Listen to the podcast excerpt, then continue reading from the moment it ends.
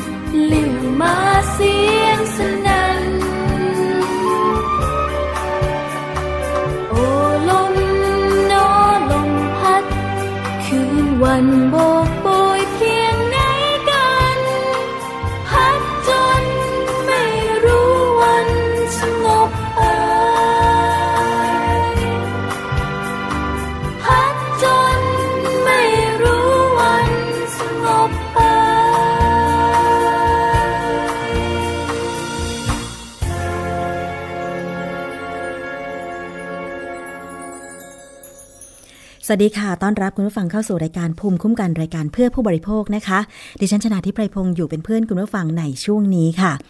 ต้อนรับด้วยเพลงพระราชนิพนธ์นะคะ เพลงมีชื่อว่าสายลม เพราะในตอนนี้ดิฉันคิดว่า ทุกคนก็คงจะอยากให้มีสายลมพัดเย็นๆ ไม่ถึงกับต้องพายุนะคะ ถ้าพายุนั่นก็ไม่ค่อยดีสักเท่าไหร่ แต่ถ้าได้สายลม พัดเบาๆ ก็จะทำให้ความร้อนคลายไปได้ แต่หลายคนก็บอกว่าช่วงนี้เนี่ยถึงแม้ว่าจะมีลมมาก็เป็นลมร้อน เพราะว่าอากาศมันร้อนเหลือเกิน บางพื้นที่ ก็มีอุณหภูมิสูงถึง 40 41 42 องศาเซลเซียสเลยทีเดียว ยังไงก็ให้กำลังใจฝากเพลงเย็นๆ เพลงนี้ไปให้คุณผู้ฟังกันแล้วกันนะคะ เป็นบทเพลงพระราชนิพนธ์ในพระบาทสมเด็จพระเจ้าอยู่หัวค่ะ วันนี้นะคะกับรายการภูมิคุ้มกันแน่นอนว่านอกจากจะฟังได้ที่เว็บไซต์ www.thaipbsonline.net แล้วเนี่ยนะคะ ก็ยังมีแอปพลิเคชันค่ะคุณผู้ฟังตอนนี้ไทย PBS ของเราได้ ปรับปรุงแอปพลิเคชัน เพื่อให้คุณผู้ชมคุณผู้ฟังทุกๆทท่านเนี่ยนะคะ ได้อยู่กับ Thai PBS ตลอดเวลานะคะ เข้าไปค้นหาแอปพลิเคชันไทย PBS ได้เลย พิมพ์ภาษาไทยหรือพิมพ์ภาษาอังกฤษก็ได้ ดาวน์โหลดฟรีนะคะ ทั้งระบบ Android และก็ iOS ติดตั้งที่มือถือของคุณพื้นที่ก็ไม่มากไม่มายนะคะ แล้วถ้าอยากจะฟังวิทยุไทย PBS ก็คลิกไปฟังค่ะ วิทยุไทย PBS ได้เลยนะคะ ก็จะมีรายการสดๆ ให้คุณได้ฟังเสียงดังฟังชัดเลยทีเดียว ถ้าเกิดว่าดาวน์โหลดแล้วมีปัญหาฟังไม่ได้อะไรยังไง แจ้งทีมงานมา เดี๋ยวเราจะแจ้งทางเทคนิคให้ได้ปรับปรุงกันต่อไป แต่ ทางทีมงานวิทยุไทย PBS ก็ได้มีการทดสอบแล้วนะคะว่า ไม่ว่าจะเป็นระบบ Android หรือ iOS ตอนนี้ดาวน์โหลดแอปพลิเคชันไทย PBS ไปติดตั้งมือถือได้รวดเร็วทันใจ ฟังเสียงดังเลยทีเดียวนะคะ นอกจากนั้นค่ะ ติดตามพร้อมกันจากสถานีวิทยุชุมชนที่เชื่อมโยงสัญญาณ เมื่อสักครู่มีทักทายมานะคะ จากเจ้าหน้าที่ของวิทยุชุมชนวัดโพบาลัง และคุณผู้ฟังด้วยนะคะ บอกว่ารับฟังรายการภูมิคุ้มกันพร้อมกัน กับ สถานีวิทยุชุมชน วัดโพบาลังจังหวัดราชบุรีนะคะ คลื่น FM 103.75เมกะเฮิร์ค่ะ ที่ราชบุรีเป็นยังไงบ้าง วันก่อนดิฉันเองก็ผ่านไปเหมือนกันนะคะ ก็อากาศก็ร้อนเหมือนกันแต่ เชื่อแน่ว่า หลาย ๆ สิ่งหลาย ๆ อย่างที่เป็นอุปนิสัยของคนไทย ความอลุ้มอลวย ความเป็นพี่เป็นน้องจะทำให้บรรยากาศความร้อนนั้นลดลงได้นะคะ แล้วรู้สึกว่าตอนนี้เนี่ย สถานที่ท่องเที่ยวหลายที่ ก็รอต้อนรับนักท่องเที่ยวอยู่ใช่ไหมคะ เพราะว่าช่วงวันหยุดยาวที่ผ่านมาเนี่ยโอ้ยคึกคักเลยบนถนนนะคะรถราเยอะ สถานที่ต่างๆ ก็มีคนไปเที่ยวเยอะ แต่ไม่เยอะมากเท่ากับช่วงสงกรานเนาะดิฉันดูแล้วนะคะ ก็กระจายกระจายกันไปว่าอย่างนั้นเถอะนะคะ แล้วก็นอกจากนั้นค่ะ ฟังได้ที่วิทยุชุมชน คนหนองย่าไซ จังหวัดสุพรรณบุรี FM 107.5เมกะเฮิรตซ์เมื่อวานค่ะ ได้มีโอกาสต้อนรับคุณชเลศนะคะ จากวิทยุชุมชน คนหนองย่าไซ สุพรรณบุรีมาเยี่ยมชม สถานี วิทยุไทย PBS ด้วยนะคะ เดี๋ยวจะได้อัพรูปให้ได้ชมกันทาง Facebook ใครที่ยังไม่ได้ไปกดไลค์ที่ Facebook ของวิทยุไทย PBS นะคะ ก็เข้าไปใน Facebook ได้เลย แล้วก็ค้นหาคำว่าไทย PBS Radio Fan สามารถที่จะกดไลค์เป็นเพื่อนกันได้ มีข่าวคราวความเคลื่อนไหวต่างๆ ไม่ว่าจะเป็นภาพกิจกรรม หรือว่าแขกที่มาเยี่ยมชมสถานี รวมไปถึงรายการต่างๆ ที่จะนำเสนอว่ามีรายละเอียดเป็นอย่างไร นะคะ อย่างวันนี้ก็มีรายละเอียดของรายการภูมิคุ้มกันโปรโมทที่ Facebook ไทย PBS Radio ด้วย เกี่ยวกับในเรื่องของราคาอาหารและเครื่องดื่มที่สนามบินนะเดี๋ยวเราติดตามกันต่อไปค่ะ แล้วก็ทางภาคเหนือที่ลำพูนค่ะ ฟังได้ที่สถานีวิทยุชุมชนคนเมืองลี้จังหวัดลำพูน FM 103.75เมกะเฮิรตซ์สถานีวิทยุชุมชนเทศบาลทุ่งหัวช้างจังหวัดลำพูน FM 106.25เมกะเฮิรตซ์นะคะ แล้วนอกจากนั้น ที่สมุทรสาครฟังได้ที่สถานีวิทยุชุมชนปฐมสาคร FM 106.25เมกะเฮิรตซ์ค่ะ อีสานฟังได้ที่จังหวัดกาลสินสถานีวิทยุชุมชนคนเขาวง FM 89.5เมกะเฮิรตซ์นะคะ แล้วในอนาคตค่ะ คาดหมายว่าจะมีสถานีวิทยุชุมชนต่างๆ ทั่วประเทศ เชื่อมโยงสัญญาณรายการของวิทยุไทย PBS ไปกันมากขึ้น เราจะใกล้ชิดกันมากขึ้นนะคะ คุณผู้ฟังไม่ว่าจะเป็นรายการภูมิคุ้มกันที่ดิฉันเอง คุณสวนีแล้วก็คุณยศพรดำเนินรายการเนี่ยนะคะ ก็ยังจะมีรายการอื่น ๆ อีกเยอะแยะมากมายเลย ถ้าเกิดว่ามีเวลาว่างๆนะคะ ไม่ได้ไปไหน จะฟังมือถือแอปพลิเคชันไทย PBS หรือว่าจะเข้าไปหน้าเว็บไซต์ก็ลองติดตามรับฟังกันได้นะคะ กับรายการต่างๆ ที่เราผลิตมาเพื่อนนำเสนอเป็นสาระประโยชน์ทั้งนั้นเลย ถึงแม้ว่าจะเป็นรายการเพลงนะคุณผู้ฟัง อย่างรายการเริ่มต้นจากดนตรี ช่วงวันอาทิตย์เนี่ย แต่ว่าจะเป็นดนตรีที่หลายคนอาจจะ เรียกว่าไม่ค่อยได้ฟังกัน แต่พอฟังแล้วเนี่ย เราจะรู้ประวัติความเป็นมาของดนตรีจากแต่ละประเทศเลยนะคุณผู้ฟังประเภทนี้ประเทศนี้ทำไมเขา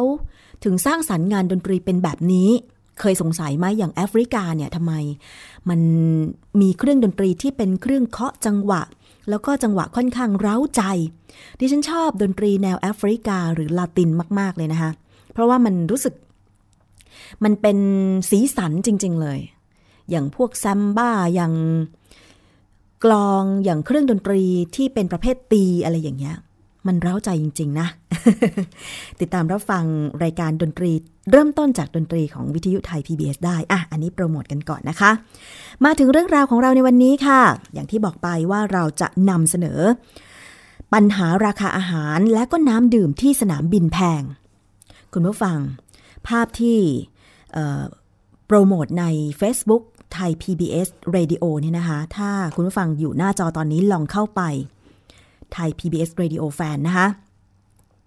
มีภาพหนึ่งเป็นภาพเครื่องดื่มน,น้ำอัดลมกระป๋องนะคะ ก็ราคาปกติน่าจะอยู่ที่ประมาณ 15 บาท ถ้าจำไม่ผิดนะ เพราะว่าดิฉันเองก็ไม่ได้ดื่มนานแล้ว ประมาณนี้แหละ 15 บาท แต่ว่าที่ติดราคาไว้ที่สนามบินสุวรรณภูมิ ติดไว้ที่ 45 บาท อย่างน้ำแร่ขวดเล็กเนี่ยนะคะ ยี่ห้อก็เป็นยี่ห้อที่ผลิตในไทย ราคาท้องตลาดทั่วไปก็ไม่กี่สิบบาท รู้สึกว่าจะเป็น ไม่เกิน 10 บาท แต่ที่สนามบินสุวรรณภูมิติดไว้ที่ 40 บาท คุณคิดว่ามันแพงเกินไปหรือไม่ ค่ะ ส่วนตัวดิฉันก็คิดว่า โอ้ มันสูงไปหน่อยนะ ราะฉะนั้นค่ะ มีผู้บริโภคอีกหลายท่านเลยทีเดียว คิดแบบเดียวกับดิฉันนะคะ ร้องเรียนไปยังหน่วยงานที่เกี่ยวข้อง จึงทำให้ทางผู้ตรวจการแผ่นดินค่ะ ลงพื้นที่ตรวจสอบผู้ประกอบการ ร้านค้าต่างๆ ภายในสนามบินสุวรรณภูมิ ซึ่งเป็นหนึ่งในสนามบินที่ถูกร้องเรียนว่า อาหารและเครื่องดื่มมีราคาแพงนะคะ จากการตรวจสอบของทั้งผู้ตรวจการแผ่นดิน และคณะเจ้าหน้าที่รวมถึงสื่อมวลชน ที่บริเวณศูนย์อาหารฝั่งผู้โดยสารขาออกภายในสนามบินสุวรรณภูมิค่ะพลเอกวิทวัตรัชตะนันผู้ตรวจการแผ่นดินก็ระบุบอกว่า มีการจำหน่ายราคาอาหาร ที่สูงกว่าปกติมาก และสูงกว่าราคาที่สัญญากำหนด ให้ขายได้สูงกว่าห้างสรรพสินค้าไม่เกิน 25%จำไว้นะคะคุณผู้ฟังในสัญญาของท่าอากาศยานเนี่ยมีการระบุให้จำหน่ายราคาอาหารและสินค้าสูงกว่า ห้างสรรพสินค้าไม่เกิน 25%ลองคิดเล่น ๆ ถ้าเกิดน้ำกระป๋องน้ำอัดลม 15 บาท บวกได้อีกไม่เกิน 25%เนี่ย ยังไงยังไงมันก็ไม่ถึง 45 บาทเนาะคุณผู้ฟัง แล้วก็มีการสำรวจอย่างเช่นเมนูข้าวหน้าเป็ดก๋วยเตี๋ยว แล้วก็ผัดไทยเนี่ย มีขายในสนามบินสุวรรณภูมิจานละ 200-300ถึง300บาททีเดียว ไปฟังรายละเอียดเรื่องนี้ค่ะ จากคำให้สัมภาษณ์ของพลเอกวิทวัตรรัชตะนันผู้ตรวจการแผ่นดินค่ะ หลังจากที่เราได้ลงพื้นที่ตรวจสอบ ราคาอาหารและเครื่องดื่ม ที่ท่าอากาศยานดอนเมืองเมื่อวันที่ 22 มีนาคม แล้วก็วันที่ 12 เมษายนมาแล้วนะครับ วันนี้ก็เลยมาดูที่ท่าอากาศยานสุวรรณภูมินะครับ เราก็พบว่าที่ท่าอากาศยานสุวรรณภูมิมีความขมีขมันนะครับ ก็คือเอาใจใส่ในเรื่องของราคาอาหารและเครื่องดื่มนะครับอออยู่ในเกณฑ์ที่ดีนะฮะยกตัวอย่างเช่น น้ำดื่ม ที่บอกว่าควรจะขายในราคาที่ไม่เกินขวดละ 10 บาทนะครับ ที่นี่เราพบว่าหลายร้านนะฮะหลายแห่งร้านค้าหลายแห่ง มีราคาตั้งแต่ 7 บาท 10 บาท แล้วก็มีสินค้าจำหน่ายไม่ไม่ไม่ขาดไปนะครับ ซึ่งก็เรียนว่าที่สนามบินดอนเมืองยังไม่ค่อยดีนักนะฮะในเรื่องของน้ำดื่มที่สนามบินดอนเมือง เพราะว่าพบว่าขายที่ราคา 10 บาท แต่ไม่มีสินค้าขายนะครับ วันนี้ก็ทางท่าอากาศยานดอนเมืองก็มานะครับ แล้วก็ให้ข้อคิดเห็นไปให้ไว้ให้กลับไปแก้ไขนะครับ ในจุดที่ยังบกพร่องอยู่นะเราก็พบว่าที่สุวรรณภูมิเนี่ยนะครับโดยที่โดยเฉพาะอย่างยิ่งที่บริเวณด้านนี้เป็นฟู้ดคอร์ทนะฮะซึ่งอยู่ต้นทางของท่าของสายการบินภายในประเทศนะครับ ซึ่งก็จะมีคนไทยเนี่ยมาใช้บริการมากนะฮะ วันนี้ที่เราได้เข้าไปตรวจดูแล้วเนี่ยก็พบว่ามีทั้งคนไทยและชาวต่างชาตินะครับสำหรับในเรื่องปัญหาในเรื่องนี้นะครับ เราก็ได้บอกกับทางบริษัทท่าอากาศยานไทยนะครับว่า แม้ว่าบริษัทท่าอากาศยานไทยอะเป็นบริษัทที่อยู่ในตลาดหลักทรัพย์ก็จริงนะครับ แต่ว่าผู้ถือหุ้นน่ะ70%ก็คือรัฐบาลนะก็ต้องถือว่า โดยเนื้อแท้แล้วของบริษัทท่าอากาศยานไทยนั้นก็คือเป็นรัฐวิสาหกิจ ซึ่งปรัชญาของการเป็นรัฐวิสาหกิจก็คือต้องทำประโยชน์สูงสุดให้กับประชาชนนะครับ เพราะฉะนั้นเรื่องการควบคุมราคาอาหารและเครื่องดื่มนั้นไม่ให้มีราคาสูงกว่าปกตินะก็ต้องฝากให้ทางบริษัทท่าอากาศยานไทยนะครับ ซึ่งวันนี้ทางผู้อำนวยการท่าอากาศยานสุวรรณภูมิ ก็ให้ความร่วมมือเป็นอย่างดีนะครับ ที่จะนำไปดูในระยะแรกเนี่ยนะครับ วันนี้มีข้อยุติว่า ตามสัญญาที่ทำไว้กับที่ท่าอากาศยานสุวรรณภูมินั้นให้ผู้ประกอบการสามารถขายอาหารและเครื่องดื่มเนี่ยในราคาที่สูงกว่าห้างสรรพสินค้าได้เนี่ยในราคา 25%ซึ่งก็ยังพบว่าหลายร้านค้าใน Food Stop เนี่ยมีราคาที่สูงกว่า 25%เนี่ยอยู่มากนะยังปฏิบัติไม่ได้นะครับข้างทางด้านท่าอากาศยานสุวรรณภูมิก็รับปากว่า จะกวดขันให้ปรับราคาลดลงให้ได้ แต่ที่ได้ที่ดีที่สุดวันนี้ก็คือบรรดา inter brand นะครับ เช่นแม็ก Burger King นะฮะสามารถที่จะปรับลดราคา ให้อยู่ในเกณฑ์ 25%ของร้านค้าในเมืองได้นะครับ ก็ถือว่าต้องแสดงความขอบคุณนะฮะทางท่าอากาศยานสุวรรณภูมินะครับ แล้วก็ผู้ประกอบการผู้ได้รับอนุญาตที่สามารถควบคุมราคาสินค้าอย่างน้อยก็ เป็นอาหารหนึ่งอย่างละที่ทำได้ตั้งแต่วันนี้เป็นต้นไปนะครับ ซึ่งก็จะแก้ไขป้ายราคาสินค้านะครับในในเรื่องของราคา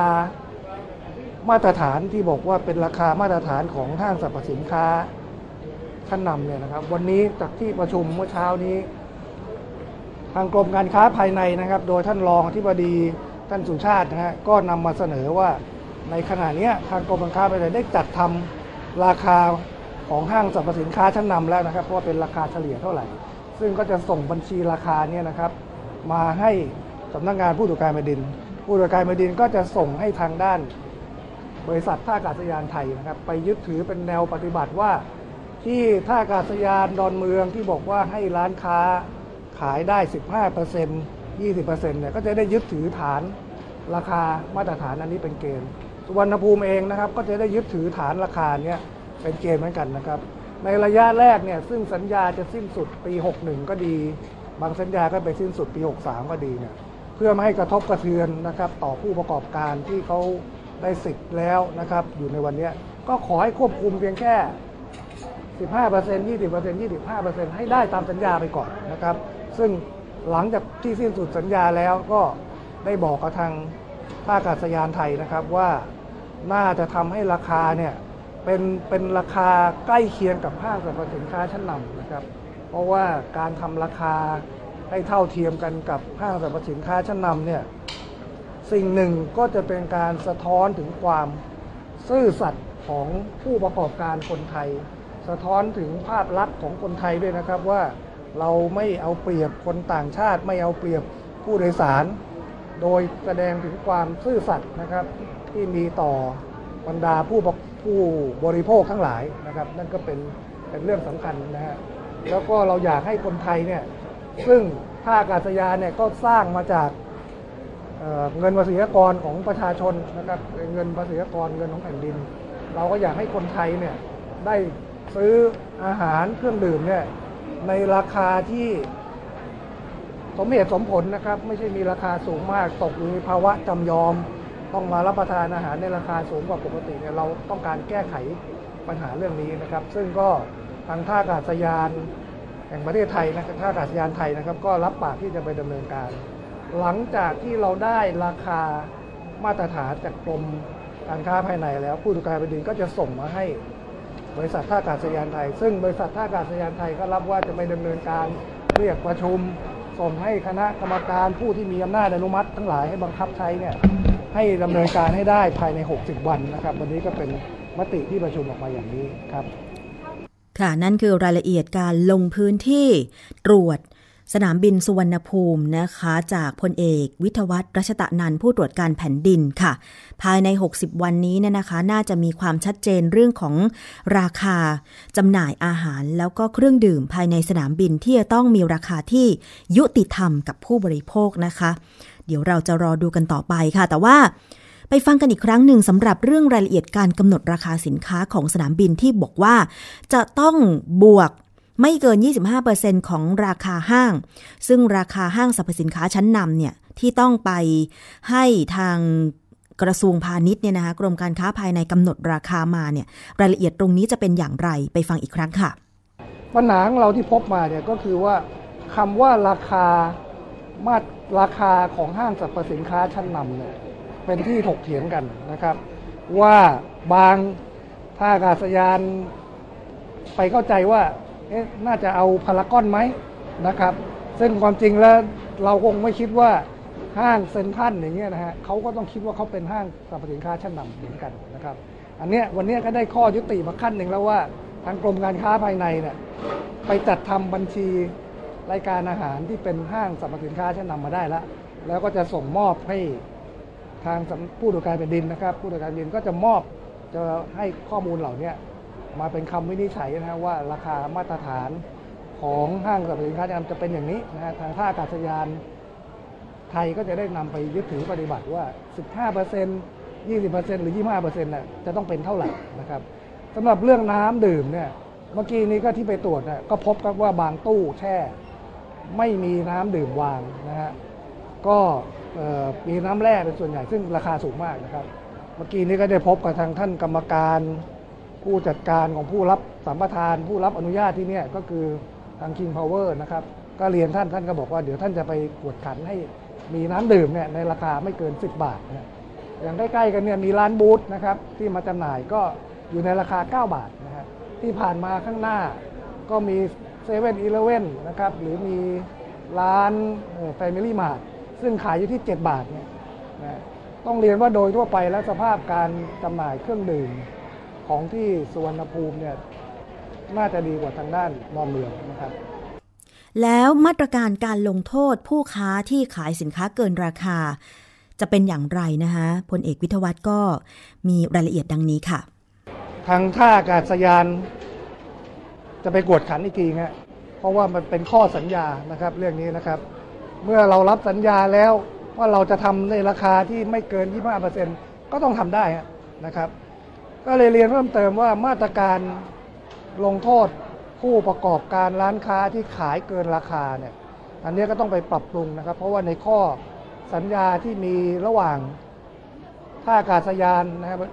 ท่าอากาศยานไทยเนี่ยกับผู้รับอนุญาต ในข้อที่ว่าขายเกินราคาเรื่องของอาหารเครื่องดื่มเนี่ยมาตรการเรื่องนี้ยังไม่ดีพอนะฮะต้องไปเขียนมาตรการแล้วก็ไปเพิ่มเติมในสัญญาอีกทีหนึ่งนะครับ ก็ได้แจ้ง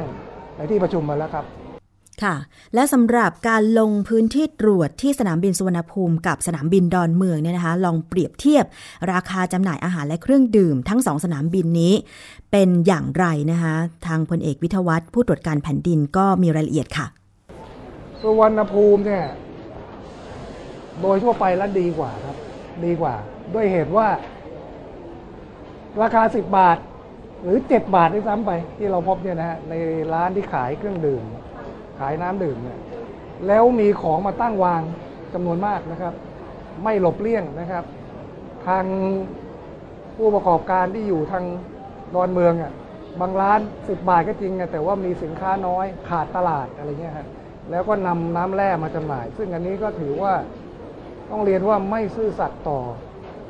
ต่อประชาชนนะครับ ไม่ซื่อสัตย์ต่อผู้ประกอบผู้บริโภค อ่ออันนี้ผมคิดว่า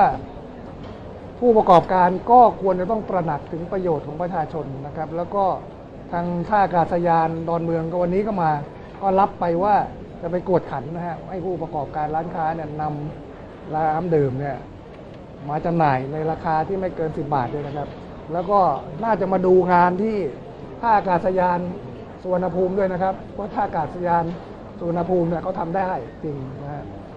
วันนี้เราก็เน้นย้ำไปแล้วครับ ถ้าไม่งั้นแล้ว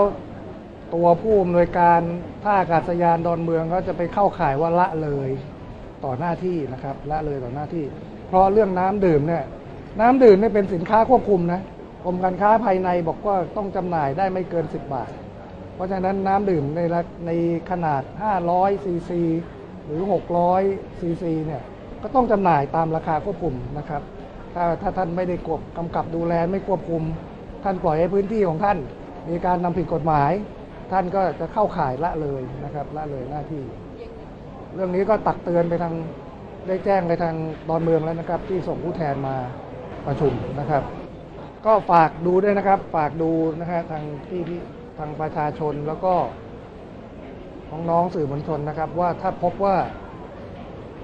ทางท่าอากาศยาน ไม่สามารถทำได้ตามที่มีข้อสัญญาเนี่ยเรื่องอะไรเนี่ยเราก็จะต้องมาแก้ไขให้ได้นะครับ แก้ไขให้ได้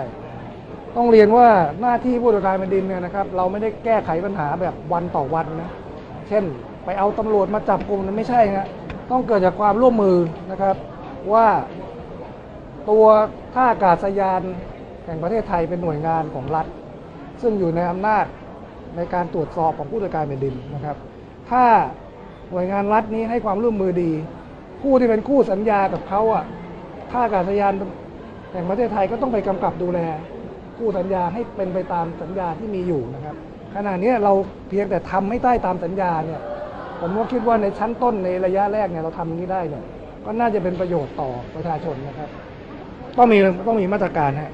ซึ่งวันนี้บอกว่ามีมาตรการ เช่นบอกว่า หากผู้ประกอบการรายใด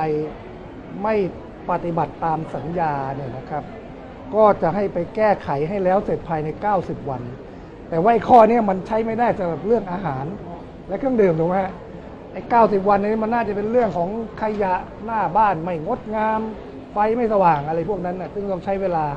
ในการแก้ไขนะแต่ว่าเรื่องอาหารเนี่ยผมคิดว่าเขาจะต้องไปกำหนดเงื่อนไขว่าผู้ที่ละเมิดไม่ทำตามสัญญาเนี่ยจะมีมาตรการยังไง ซึ่งวันนี้ก็มอบหมายให้ทาง ท่าอากาศยานไทยเนี่ยได้ไปคิดมานะครับ ไปคิดแล้วก็ทำข้อเสนอมา ผมเชื่อว่าถ้าสนามบินหลักๆเนี่ยอย่างสุวรรณภูมิ หรืออย่างดอนเมืองเนี่ยเป็นต้นแบบนะครับ บรรดาสนามบินนานาชาติที่อื่นนะไม่ว่าจะเป็นภูเก็ตเชียงใหม่เชียงราย เขาจะต้องดำเนินการตามนโยบายนี้นะครับ เพราะว่าเป็นสนามบินที่อยู่ภายใต้ การกำกับดูแลภายใต้เจ้าของก็คือหน่วยงานที่กำกับดูแลรับผิดชอบก็คือท่าอากาศยานแห่งประเทศไทยท่าอากาศยานไทยนะครับต้องทำได้นะฮะเท่าที่เราพบในเราตรวจสอบข้อเท็จริงแล้ว บรรดาสนามบินที่อยู่นอกเหนือท่าอากาศยานไทยอะก็ไม่ค่อยเน้นเรื่องของการขายของอาหารนะฮะเพราะส่วนมากก็จะเป็นราษฎรที่มีฐานะไม่ไม่ได้มีฐานะมากมากนักนะครับ ก็พยายามขายเอาใจลูกค้าหน่อย ค่ะแล้วในส่วนของทออทนะคะ หรือว่าทางด้านของท่าอากาศยานสุวรรณภูมิ คุณสิโรธดวงรัฐผู้อำนวยการท่าอากาศยานสุวรรณภูมิก็ระบุนะคะบอกว่าถ้าหากว่าพบผู้ประกอบการที่ไม่ปฏิไม่ปฏิบัติตามสัญญาของทอทเนี่ย ก็จะส่งหนังสือตักเตือนเพื่อให้แก้ไขราคาจำหน่าย สินค้า ภายใน 90 วันนะคะ แล้วก็ถ้าหากไม่ปฏิบัติตามก็จะยกเลิกสัญญาทันทีด้วยเช่นกัน ไปฟังเสียงของคุณสิโรธค่ะ แล้วก็มีการสุ่มตรวจราคาสินค้า คือคือถ้ามันถ้าเรามี SOP ว่าดำเนินการอย่างไรนะฮะคือคือถ้าราคาเกินเนี่ยเราก็จะแจ้งแจ้งเตือนนะฮะถ้าไม่ปรับราคาเราก็จะออกหนังสือไปนะฮะแล้วก็มีเราทำตามสัญญานะฮะจริง ๆมีไม่เยอะนะฮะที่ที่ที่เรา สุ่มตรวจแล้วแจ้งเตือนเขาเขาก็ให้ความร่วมมือมาตลอดนะฮะครับครับซึ่งซึ่งทางบริษัท King Power ก็ให้ความร่วมมืออย่างดีนะครับบทลงโทษที่ที่อยู่ในสัญญาก็คือถ้าถ้าเราแจ้งเตือนถ้าถ้าครบ 90 วันไม่ยังไม่ดำเนินการก็สามารถจะยกเลิกสัญญาได้นะถ้าถ้าเราแจ้งไปเขาก็รีบดำเนินการนะครับจริงๆเพราะร้านค้าค่อนข้างเยอะมาก 20,000 ตารางเมตรบางครั้งก็ต้องช่วยกันดู ซึ่งซึ่งท่านผู้ตรวจการแผ่นดินก็ให้ให้คำแนะนำว่าทีเราจัดสายตรวจได้ไหม นะหรือหรือบางทีมีตาวิเศษช่วยคอยดูอีกอีกทางหนึ่งถ้ามีใครเห็นว่าราคาเกินก็แจ้งเข้ามา ค่ะ ถ้าใครเห็นว่ามีราคาเกินนะคะ แจ้งเข้าไปที่ทออทอเลย จะมีเคาน์เตอร์ของทอทออยู่ในสนามบินนะนะคะใช่ไหมคะหรือว่าจะเป็นโทรศัพท์ หรือว่าจะเป็นแจ้งเข้าไปที่กรมการค้าภายในก็ได้นะ อันนี้จะเป็นหน่วยงานที่ควบคุมราคาสินค้าต่างๆ ได้ดีค่ะ หมายเลขโทรศัพท์ของกรมการค้าภายในก็ 02 507 6111 02 507 5530 นะคะคุณผู้ฟัง ก็อย่างที่บอกไปว่าแผนระยะยาวที่ผู้ตรวจการแผ่นดินเสนอนะคะว่า เมื่อสัญญาระหว่างบริษัทท่าอากาศยานไทยกับผู้ประกอบการสิ้นสุดลงในปี 2561 แล้วก็ปี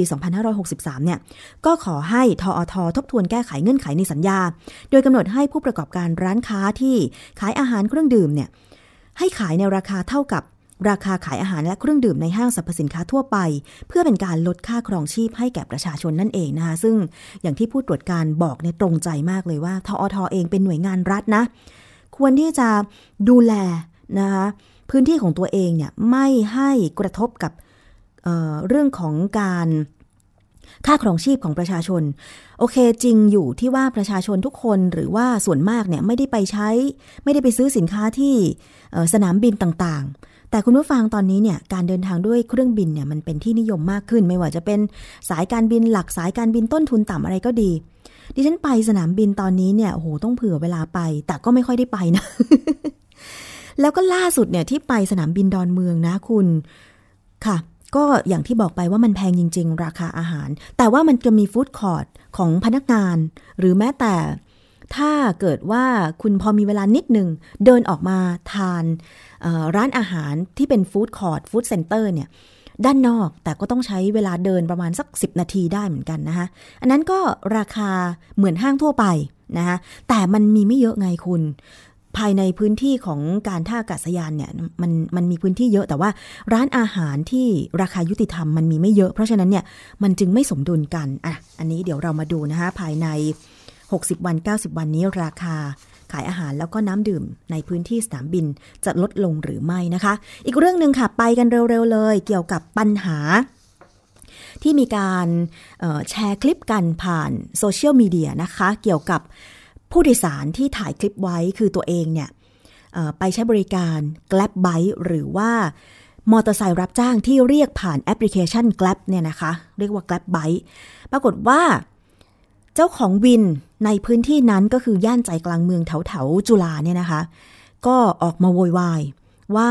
มารับผู้โดยสารได้ยังไง ทั้งๆทที่พื้นที่นี้เนี่ยเป็นพื้นที่ให้บริการของวินมอเตอร์ไซค์ที่อยู่แถบนี้นะคะ ก็เลยมีข้อถกเถียงกันว่า Grab Bike เนี่ยให้บริการผ่านแอปพลิเคชันเหล่านี้เนี่ยมันยังไม่ถูกกฎหมาย แล้วนำมาวิ่งได้อย่างไร ความปลอดภัยของผู้โดยสารอยู่ตรงไหน แล้ว มีปัญหาการแย่งรับผู้โดยสารกับวินที่ให้บริการ ตามปกติที่เขาจดทะเบียนกับกรมการขนส่งทางบกแบบนี้มันยุติธรรมหรือไม่นะคะ ทางผู้บริหารกัตไบก็ได้เตรียมเข้าหารือกับอธิบดีกรมการขนส่งทางบก เพื่อแก้ไขปัญหาข้อกฎหมาย ในการให้บริการในวันที่ 17 พฤษภาคมนี้ค่ะ หลังสมาชิกที่ มีเหตุจะต้องเผชิญกับผู้ขับขี่รถจักรยานยนต์รับจ้างหรือวินถูกกฎหมาย โดยได้โต้เถียงเรื่องของพื้นที่การให้บริการ แล้วก็เมื่อวานนี้เนี่ยนะคะ คุณผู้ฟังก็มีข่าวบอกว่าเจ้าหน้าที่ตำรวจ ก็ได้จับกลุ่มผู้ที่ขับขี่วินมอเตอร์ไซค์จากแอปพลิเคชัน Grab Bike ที่ให้บริการไปรับผู้โดยสารหน้าหอพัก CU I House จุฬาซอย9นะคะซึ่งตำรวจสอนอปทุมวันจับกลุ่มนายพิษณุที่วาสำริดคนขับรถจักรยานยนต์รับจ้างผ่านแอป Grab Bike ในข้อหานำรถจักรยานยนต์บุคคลมารับจ้าง ไม่มีใบขับขี่รถสาธารณะ และแต่งกายไม่ถูกต้องตามกฎกระทรวง เปรียบเทียบปรับไป 4,000 บาทท้วน ซึ่งเรื่องนี้ค่ะผู้สื่อข่าวไทย PBS ได้ไปสำรวจวินมอเตอร์ไซค์แล้วก็ผู้ใช้บริการย่านจตุจักรนะคะ ที่บางคนก็มีความจำเป็นจะต้องใช้บริการรถจักรยานยนต์รับจ้าง แล้วก็ยังคงต้องเข้าคิวกันต่อไปเพื่อใช้บริการนะคะก็ได้ไปดูค่ะที่บริเวณสถานีรถไฟฟ้า BTS หมอชิด แล้วก็สัมภาษณ์ผู้ใช้บริการถึงการให้บริการทั้งวินจักรยานยนต์รับจ้าง แล้วก็การเรียกใช้บริการ Grab Bike ว่า ทั้งสองแบบเนี่ยมีข้อดีข้อเสียต่างกันไปฟังเสียงของผู้ใช้บริการคุณอรัญชัยพีรักขจรค่ะจริงๆมันก็เป็นแอปที่ดีนะครับ ในกรณีที่เราไม่สามารถยันพนะที่มาณขณะนั้นได้เลยครับ แต่ว่าถ้าในระยะยาวถ้ามีการทำประวัติเอาไว้ก็จะเป็นเรื่องที่ดีสำหรับผู้ใช้บริการครับ ก็จะสามารถตรวจสอบว่าใครเป็นใครได้ครับ ตอนนี้แอปพลิเคชันแกร็บไบเนี่ยเป็นแอปพลิเคชันที่ผิดกฎหมายอยู่ในตอนนี้ในการที่จะรับส่งผู้โดยสารเนี่ยเพราะไม่ได้ขึ้นส่งกับกรมขนส่งถ้าให้เลือกได้พี่อยากจะขึ้นขึ้นแกร็บไบหรือว่าพี่อยากจะเลือกเดินมารอที่วินที่ถูกต้องเอ่อแต่ปกติก็จะมาขึ้นที่วินที่ถูกต้องเลยครับ แต่ว่าอย่างอย่างที่บอกว่านาฬิกาที่มันมันดึกมาก ๆ หรืออะไรมากๆอะไรก็อาจจะต้องเลือกใช้บริการ เป็นพวกลักษณะอย่างนั้นไปครับ แล้วในอนาคตพี่มองว่าไงบ้างครับ ถ้ามีการพัฒนาตัวนี้ขึ้นมาแบบถูกต้อง ก็ถ้าทำให้มันถูกกฎหมายก็เป็นเรื่องที่ดีครับ คนก็จะมีทางเลือกในการเลือกใช้บริการรถสาธารณะต่างๆได้ก็ยังมีความคิดเห็นของผู้ที่ใช้บริการทั้งวินจักรยานยนต์รับจ้างแบบถูกกฎหมาย แล้วก็เรียกผ่านแอปพลิเคชัน Grab Bike เนี่ยนะคะ แต่ว่าผู้โดยสารท่านนี้เป็นน้องผู้หญิงค่ะ ไปฟังดูว่าน้องมีความคิดเห็นเป็นอย่างไรค่ะมันคง สะดวกมั้งคะ เรากลัวไหมครับว่ามันอาจจะเกิดปัญหาอาชญากรรมขึ้นกับตัวเรา เพราะว่าวินก็ไม่ได้ขึ้นตามกรมหลักของกรมขนส่งก็เฉยๆอะค่ะฐานะถ้าเราเป็นประชาชนเป็นวัยรุ่นเนี่ยเรามีมุมมองว่าเอ๊ะมันจะปลอดภัยไหมกับวินที่มีป้ายมีชุดมีป้ายเหลืองตามกฎหมายเนี่ย มันคงปลอดภัยกว่าค่ะ อย่างน้อยแล้วก็เรียกมีอะไรอย่างเงี้ยเวลาเกิดอะไรขึ้นจะได้ให้เขาดู และการขึ้นไอ้ตัวเนี้ยเราเรากังวลนะไม่ไม่กังวล เพราะเพราะก็มันมันปลอดภัยกว่าความที่ส่วนส่วนตัว ปลอดปลอดภัยกว่าที่เราโบกข้างถนนเลยเหรอใช่ค่ะแต่ว่ามันก็ไม่ค่อยได้แตกต่างอะไรกันมากอะค่ะบางทีมีเสียค่าเรียกอีกด้วยอะเคยเจอไหมเหตุการณ์แบบค่าเรียกเก็บเงินไปไกลๆอย่างเงี้ยยังไม่เคยเจอไม่เคยเจอแล้วในแล้วในแกร็บไบค์การเดินทาง เส้นทางของเราเนี่ย จากเดิมเรานั่งวินถูกต้องเนี้ยไป 20 บาท และจากการเรียกแกร็บไบค์ไปเดินทางไปที่ที่เดิมราคาเท่ากันไหมครับอืมบางทีมันมีเสียเป็นสามห้าอะไรเงี้ย แต่เรามองว่ามันสะดวกกว่า ใช่ค่ะ ค่ะนั่นเป็นบางส่วนของผู้โดยสารที่ใช้บริการทั้งสองแบบนะคะ ทางด้านผู้ที่ขี่รถจักรยานยนต์รับจ้างหรือวินมอเตอร์ไซค์ที่ถูกกฎหมายเนี่ยก็มีเสียงยืนยันว่าทุกคนได้รับการขึ้นทะเบียน สามารถตรวจสอบได้ทั้งรถแล้วก็คนขับที่มีการตรวจสอบประวัตินะคะ และที่สำคัญผู้ใช้บริการจะได้รับความคุ้มครองตามกฎหมายพรบจราจรทางบก และรถโดยสารสาธารณะด้วย ไปฟังเสียงของวินมอเตอร์ไซค์ค่ะ ชื่อคุณสุริโยดาวกระจายค่ะ อ๋อแตกต่างกันก็คือว่าอย่างอย่างสมมติว่าอย่างผมเนี่ยอยู่ตรงนี้ใช่ไหมครับ ผมมีสถานที่มีที่ตั้งวินทุกอย่างหมดทุกอย่าง เกิดเรื่องเกิดปัญหามาคือตามตัวได้ เพราะรายชื่อของผมเนี่ยอยู่ที่สำนักงานเขตกรมการขนส่งทางบกสอนอท้องที่ แล้วก็หน่วยราชการของทหาร ของเราเนี่ยหลักฐานของเราอยู่ในส่วนราชการหมด ก่อนที่จะออกมาเป็นมอเตอร์รับจ้างเนี่ยจะต้องอบรมทุกอย่างจะต้องเออเข้าไป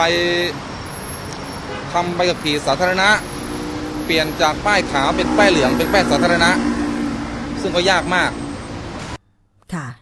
อีกท่านหนึ่งนะคะสำหรับผู้ขับขี่วินมอเตอร์ไซค์ย่านจตุจักรก็ให้ความคิดเห็นด้วยเช่นกันเกี่ยวกับเรื่องนี้ค่ะ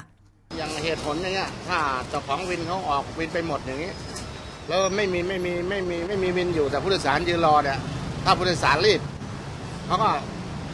สามารถรับไปได้นะแต่ว่าถ้าถ้าเจ้าของวินเขาอยู่แล้วมาปาดหน้ารับเอาไปอย่างเงี้ยยังไงมันก็ต้องทะเลาะกันอยู่ดีอะเพราะว่าเจ้าของวินเขาก็ไม่ยอมหรอกบางทีก็นั่งรอรอผู้โดยสารอยู่ตั้งนานจู่ๆพวกมาปาดไอ้วินป้ายขาวหรือว่าวินทั้างนอก มาปาดรับเอาไปอย่างนี้มันมันก็เสียอารมณ์อยู่แล้วล่ะยิ่งช่วงแดดร้อนๆอย่างนี้ด้วยยังไง มันก็ต้องทะเลาะกันอยู่เนี่ย ทีนี้ประชาชนก็อาจจะมองเห็นว่า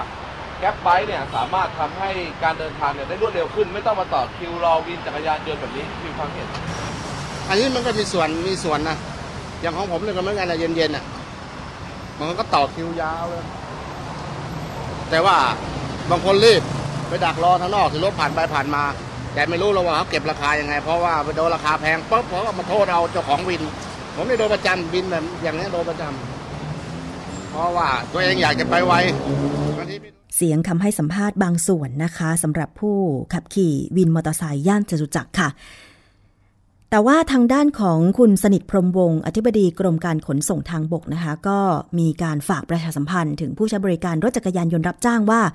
ควรจะใช้บริการรถจักรยานยนต์สาธารณะที่ถูกต้องตามกฎหมาย เนื่องจากว่าทั้งคนแล้วก็รถเนี่ยได้ผ่านการตรวจสอบประวัติอาทยากรรม ซึ่งเมื่อเกิดเหตุเจ้าหน้าที่ก็สามารถติดตามตัวมาดำเนินคดีได้ นอกจากนี้ค่ะ ผู้ใช้บริการก็จะได้รับความคุ้มครองสิทธิตามกฎหมายด้วย อันนี้ก็อยู่ที่สถานการณ์เฉพาะหน้าหรือเปล่าดิฉันไม่แน่ใจคือ ถ้าเกิดว่าช่วงเช้าช่วงเย็นเนี่ยดิฉันเองก็เคยต่อคิว ใช้บริการวินมอเตอร์ไซค์ย่านวิภาวดีเหมือนกันนะ มันก็รอนานหลายนาที ซึ่งบางคนอาจจะรีบไปทำงานบ้างอะไรบ้างนะคะ ไปธุระปะปังต่างๆ มันก็เป็นทางเลือกหนึ่งสำหรับผู้ให้บริการ Grab Bike หรือว่าเรียกวินมอเตอร์ไซค์ผ่านแอปพลิเคชันเหมือน Grab Taxi แต่ทั้งนี้ทั้งนั้นค่ะ ก็อยู่ที่ว่าภาครัฐอย่างกรมการขนส่งทางบกเนี่ยจะดูแล ให้ปลอดภัยต่อผู้โดยสารได้อย่างไร แล้วก็ไม่กระทบกับวินมอเตอร์ไซค์ที่วิ่งให้บริการอยู่ที่มีอยู่นะคะตามคิวตามวินปากซอยอะไรต่างๆ ด้วย คือจะต้องมีความยุติธรรมต่อทุกฝ่ายนั่นเองนะคะอะจบจากเรื่องของวินมอเตอร์ไซค์รับจ้างค่ะ เราไปดูกันที่นานาสาระค่ะ ไปฟังซิว่าวันนี้คุณยศพรพยุงสุวรรณจะนำเสนอเรื่องอะไรค่ะนานาสาระ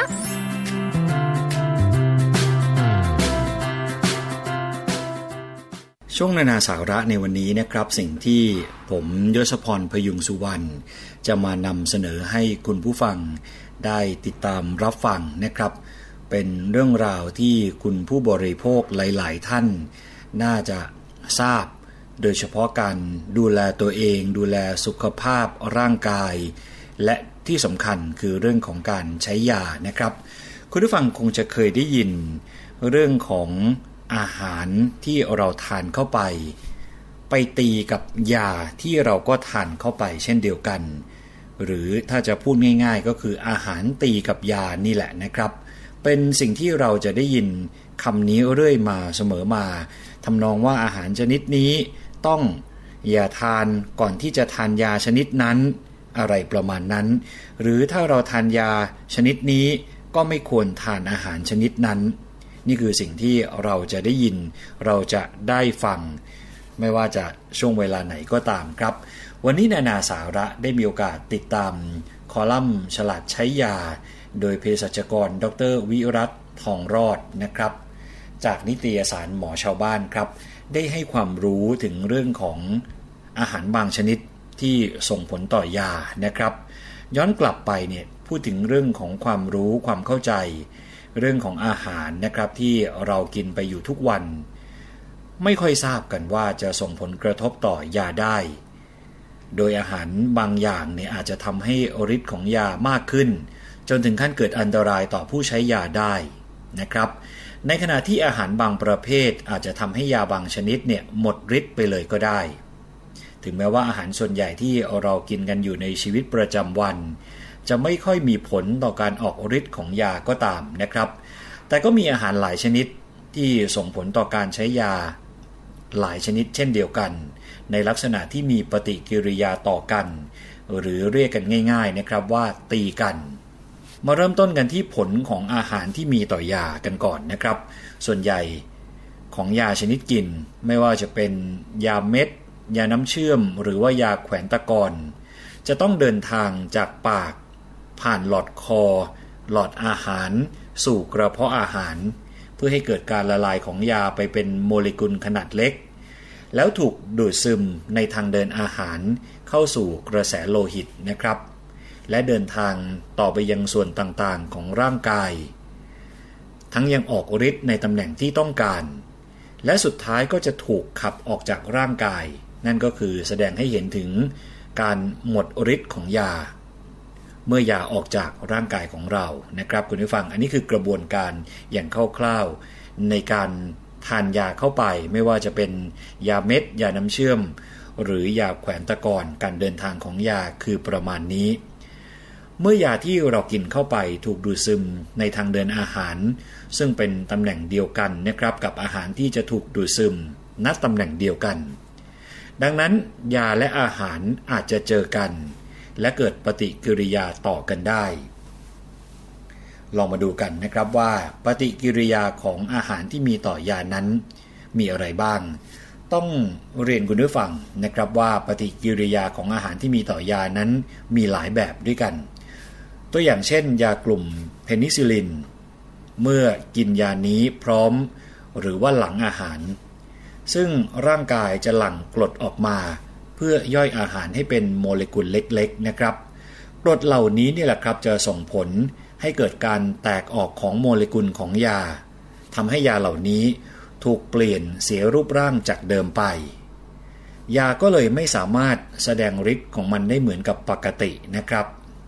จากตัวอย่างที่ว่านี้ก็สามารถแก้ปัญหาได้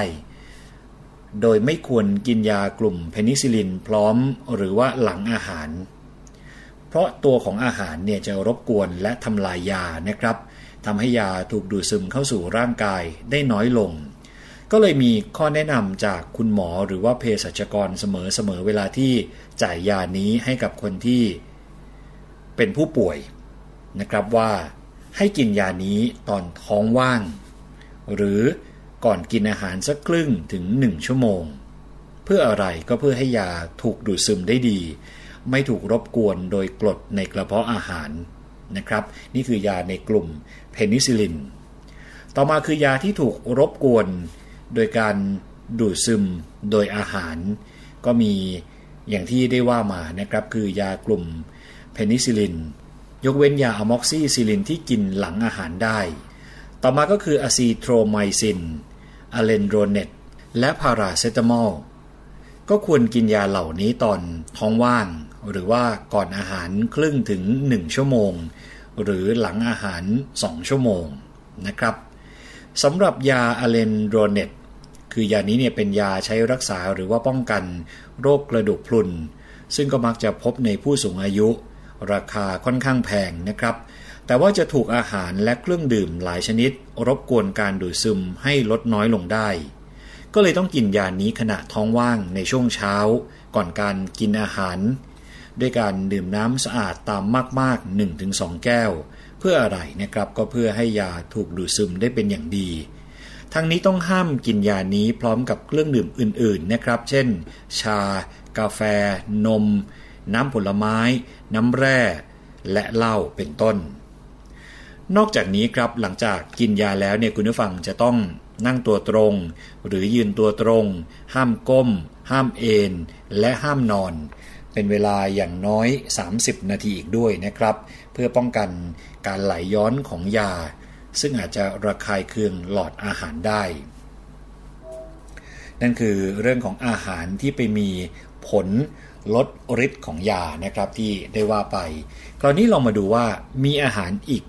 ในทางกลับกันที่ช่วยเพิ่มฤทธิ์ของยา เมื่ออาหารทำให้ยาออกฤทธิ์ได้น้อยลง ในทางตรงกันข้ามเนี่ยนะครับ อาหารบางชนิดก็ส่งผลให้ยาออกฤทธิ์ได้เพิ่มขึ้น ตัวอย่างเช่น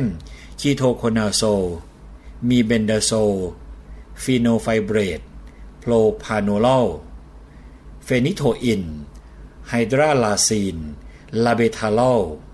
และ griseofulvin เป็นต้น ยาเหล่านี้ครับ เมื่อเรากินพร้อมหรือว่าหลังอาหาร จะส่งผลทำให้การดูดซึมของยาเพิ่มมากขึ้น ทำให้ปริมาณยาในกระแสเลือดสูงกว่าปกติ ก็ทำให้เกิดผลหรือว่าฤทธิ์ของยามากขึ้น จนอาจจะเกิดอันตรายจากการใช้ยาเหล่านี้ได้นะครับ ในทางปฏิบัติเนี่ยจะต้องมีการติดตามผลของยาเหล่านี้ ไม่ให้มีปริมาณในเลือดสูงเกินไป และในบางกรณีจะต้องมีการติดตามระดับยาในเลือดของผู้ป่วยด้วยนะครับ นอกจากอาหารแล้วครับคุณผู้ฟังพวกเครื่องดื่มแอลกอฮอล์เนี่ยก็ถือว่า ส่งผลต่อยาเช่นเดียวกัน ทั้งเหล้าเบียร์ไวน์หรือเครื่องดื่มแอลกอฮอล์ชนิดอื่น ๆ ก็ส่งผลต่อยาหลายชนิดเช่นกันนะครับก็เพราะว่าแอลกอฮอล์เมื่อเข้าสู่ร่างกายแล้วเนี่ยจะไปออกฤทธิ์กดประสาททำให้ง่วงซึม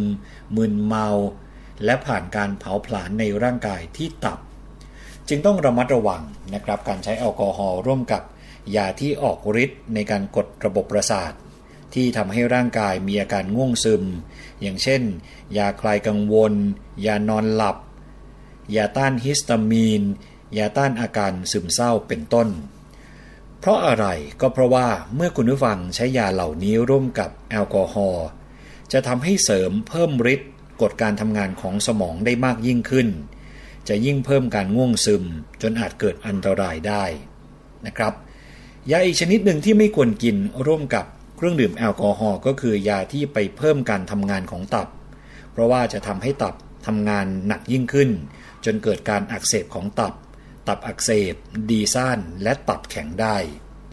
ซึ่งตัวอย่างยาที่พบได้บ่อยก็คือยาพาราเซตามอลซึ่งเป็นยาสามัญประจำบ้านของทุกคนนะครับ ยานี้จะถูกเปลี่ยนที่ตับให้เป็นสารที่ละลายน้ำได้ดี เพื่อขับทิ้งไปทางน้ำปัสสาวะทางไต เมื่อใดก็ตามที่ใช้ยานี้ร่วมกับเหล้าเบียร์ไวน์หรือเครื่องดื่มแอลกอฮอล์อื่นๆเนี่ยนะครับ จะทำให้ร่างกายต้องทำงานหนัก เพื่อกำจัดทั้งยาและแอลกอฮอล์และเกิดพิษต่อตับได้ นอกจากนั้นครับ ยาบางอย่างอย่างเช่น metronidazole sulfonylurea isoniazid ยาเหล่านี้เนี่ยจะทำปฏิกิริยากับแอลกอฮอล์ โดยไปยับยั้งการเปลี่ยนแปลงแอลกอฮอล์ทำให้เกิดสารตกค้างประเภทแอลดีไฮในร่างกายเป็นจำนวนมาก และแสดงอาการหน้าแดง คลื่นไส้ อาเจียน ใจสั่น เมื่อได้ยาพร้อมกับเครื่องดื่มแอลกอฮอล์นะครับเครื่องดื่มแอลกอฮอล์ผ่านไป ต่อมาคือกาแฟ ชาและเครื่องดื่มชูกำลัง ก็ส่งผลกับยาเช่นเดียวกันนะครับ เป็นเครื่องดื่มอีกชนิดหนึ่งที่ส่งผลต่อยา ก็อย่างที่ว่ามานะครับทั้งเครื่องดื่มที่มีสารคาเฟอีน เช่นชากาแฟ เครื่องดื่มชูกำลัง น้ำอัดลม ช็อกโกแลต สารคาเฟอีนนี้นะครับจะส่งผลต่อยาได้ โดยเฉพาะในผู้ป่วยที่เป็นโรคหืดที่ใช้ยา theophylline ที่ช่วยป้องกันการจับหืด เมื่อใช้ร่วมกับเครื่องดื่ม หรือว่าอาหารที่มีสารคาเฟอีน จะทำให้ยานี้ถูกทำลายได้น้อยลง ระดับยาในเลือดก็จะสูง และมีฤทธิ์นานยิ่งขึ้น จนอาจเกิดอันตรายได้นะครับขณะเดียวกันยาบางชนิดนี่อาจจะส่งผลต่อสารคาเฟอีนได้ เช่น ciprofloxacin ไซเมทิดีน เป็นต้น ซึ่งยาเหล่านี้จะไปยับยั้งการขจัดสารคาเฟอีนออกจากร่างกายทำให้ร่างกายมีสารคาเฟอีนอยู่ในระดับที่สูงและนานยิ่งขึ้น เกิดผลอะไรตามมาแน่นอนนะครับว่าเมื่อ ระดับคาเฟอีนอยู่ในเลือดสูงขึ้น อาจจะทำให้ใจสั่น วิตกกังวล และนอนไม่หลับได้ สุดท้ายนะครับที่นานาสาระจะนำเสนอก็คือนม และผลิตภัณฑ์จากนมที่อาจจะส่งผลต่อยาได้ คือไม่ใช่แค่นมและผลิตภัณฑ์จากนมนะครับ พวกขนมปังและน้ำส้ม ก็มีผลเช่นเดียวกัน เพราะอะไรก็เพราะว่า นมผลิตภัณฑ์นมขนมปังและน้ำส้ม เป็นสารที่มีปริมาณแคลเซียมค่อนข้างสูงครับ ซึ่งจะส่งผลต่อการดูดซึมของยาบางชนิด เช่น tetracycline ciprofloxacin levofloxacin และ alendronate เป็นต้น เนื่องจากสารแคลเซียมในอาหารจะไปจับกับยาที่ว่านี้ทำให้เกิดเป็นสารเชิงซ้อนที่มีขนาดใหญ่ ทำให้ไม่สามารถดูดซึมเข้าสู่กระแสเลือดได้นะครับ ก็เลยส่งผลให้ระดับยาในเลือดลดลง ผลการรักษาของยาก็ลดลง หรือไม่ได้ผลในการรักษา ผลกระทบในลักษณะนี้เนี่ยก็เกิดขึ้นกับอาหารที่มีธาตุเหล็กผสมอยู่นะครับ เช่น ตับและเลือดหมู ซึ่งธาตุเหล็กนี้เนี่ยจะไปจับ ให้เกิดสารเชิงซ้อนกับยาที่ว่านี้ และถูกดูดซึมเข้าเลือดได้น้อยลง นะครับ นี่คือสิ่งที่อาหารมามีผลต่อยา ซึ่งคุณผู้ฟังก็สามารถที่จะนำข้อมูลเหล่านี้ไปประยุกต์ใช้นะครับ และโดยเฉพาะที่สำคัญถ้าคุณผู้ฟังจำไม่ได้ ว่าสิ่งที่นานาสาระได้บอกไปมียาอะไรบ้าง ที่ดีที่สุดเลยนะครับของการทานยาให้ถูกต้อง และมีผลดีต่อสุขภาพ คือคุณผู้ฟัง ปฏิบัติตามคำแนะนำของคุณหมอ และเภสัชกร หรือไม่เวลาที่คุณผู้ฟังมีอาการป่วยต่างๆ และต้องทานยาประเภทไหนอย่างไร ก็ปรึกษาเภสัชกรนะครับว่ายาชนิดนั้น ส่งผลต่อร่างกายอย่างไร และที่สำคัญมีอาหารกลุ่มไหน ที่อาจจะเพิ่มหรือว่าลดฤทธิ์ของยา คุณผู้ฟังจะได้เลี่ยงสิ่งเหล่านั้น และให้ยาได้เกิดประโยชน์ ต่อการดูแลสุขภาพร่างกายมากที่สุดเท่าที่จะสามารถทำได้นะครับ และนี่คือสิ่งที่วันนี้นานาสาระมานำเสนอให้คุณผู้ฟังได้ติดตามรับฟังนะครับ ต้องเน้นย้ำว่านานาสาระเป็นอีกช่วงหนึ่งที่คุณผู้ฟังสามารถแนะนำว่าอยากให้นำเสนอเรื่องอะไรที่เกี่ยวกับผู้บริโภค คุณผู้ฟังสามารถบอกมาได้นะครับ ทั้ง thaipbsonline.net ซึ่งมีแชทบ็อกซ์ ให้คุณผู้ฟังเข้าไปคอมเมนต์และแสดงความคิดเห็น หรือจะเป็นที่ facebook.com/thaipbsradiofan เชิญชวนได้เลยครับ นานาสาระวันนี้ต้องขอตัวลาไปก่อนแล้ว กลับมาพบกันใหม่ในช่วงนานาสาระ ทุกวันจันทร์และพฤหัสบดี สวัสดีครับ นานาสาระ ค่ะ และคุณผู้ฟังก็ติดตามรายการภูมิคุ้มกันได้นะคะ ทาง www.thaipbsonline.net วันจันทร์ถึงวันศุกร์ค่ะ 11-12นาฬิกาฟังย้อนหลังได้ด้วยนะคะ ดาวน์โหลดใบหน้าเว็บไซต์ได้ด้วย แล้วก็ขอบคุณสำหรับวิทยุชุมชนทุกสถานีเลยที่เชื่อมโยงสัญญาณกันนะคะ อยู่เป็นเพื่อนกัน วันนี้หมดเวลาแล้วค่ะ คงจะต้องลากันไปก่อน ติดตามกันใหม่ได้นะคะ เรื่องราวดีๆ เพื่อผู้บริโภคกับรายการภูมิคุ้มกันดิฉันชนะทิพไพรพงศ์สวัสดีค่ะ เกราะป้องกัน เพื่อการเป็นผู้บริโภคที่ฉลาดซื้อ และฉลาดใช้ ในรายการ ภูมิคุ้มกัน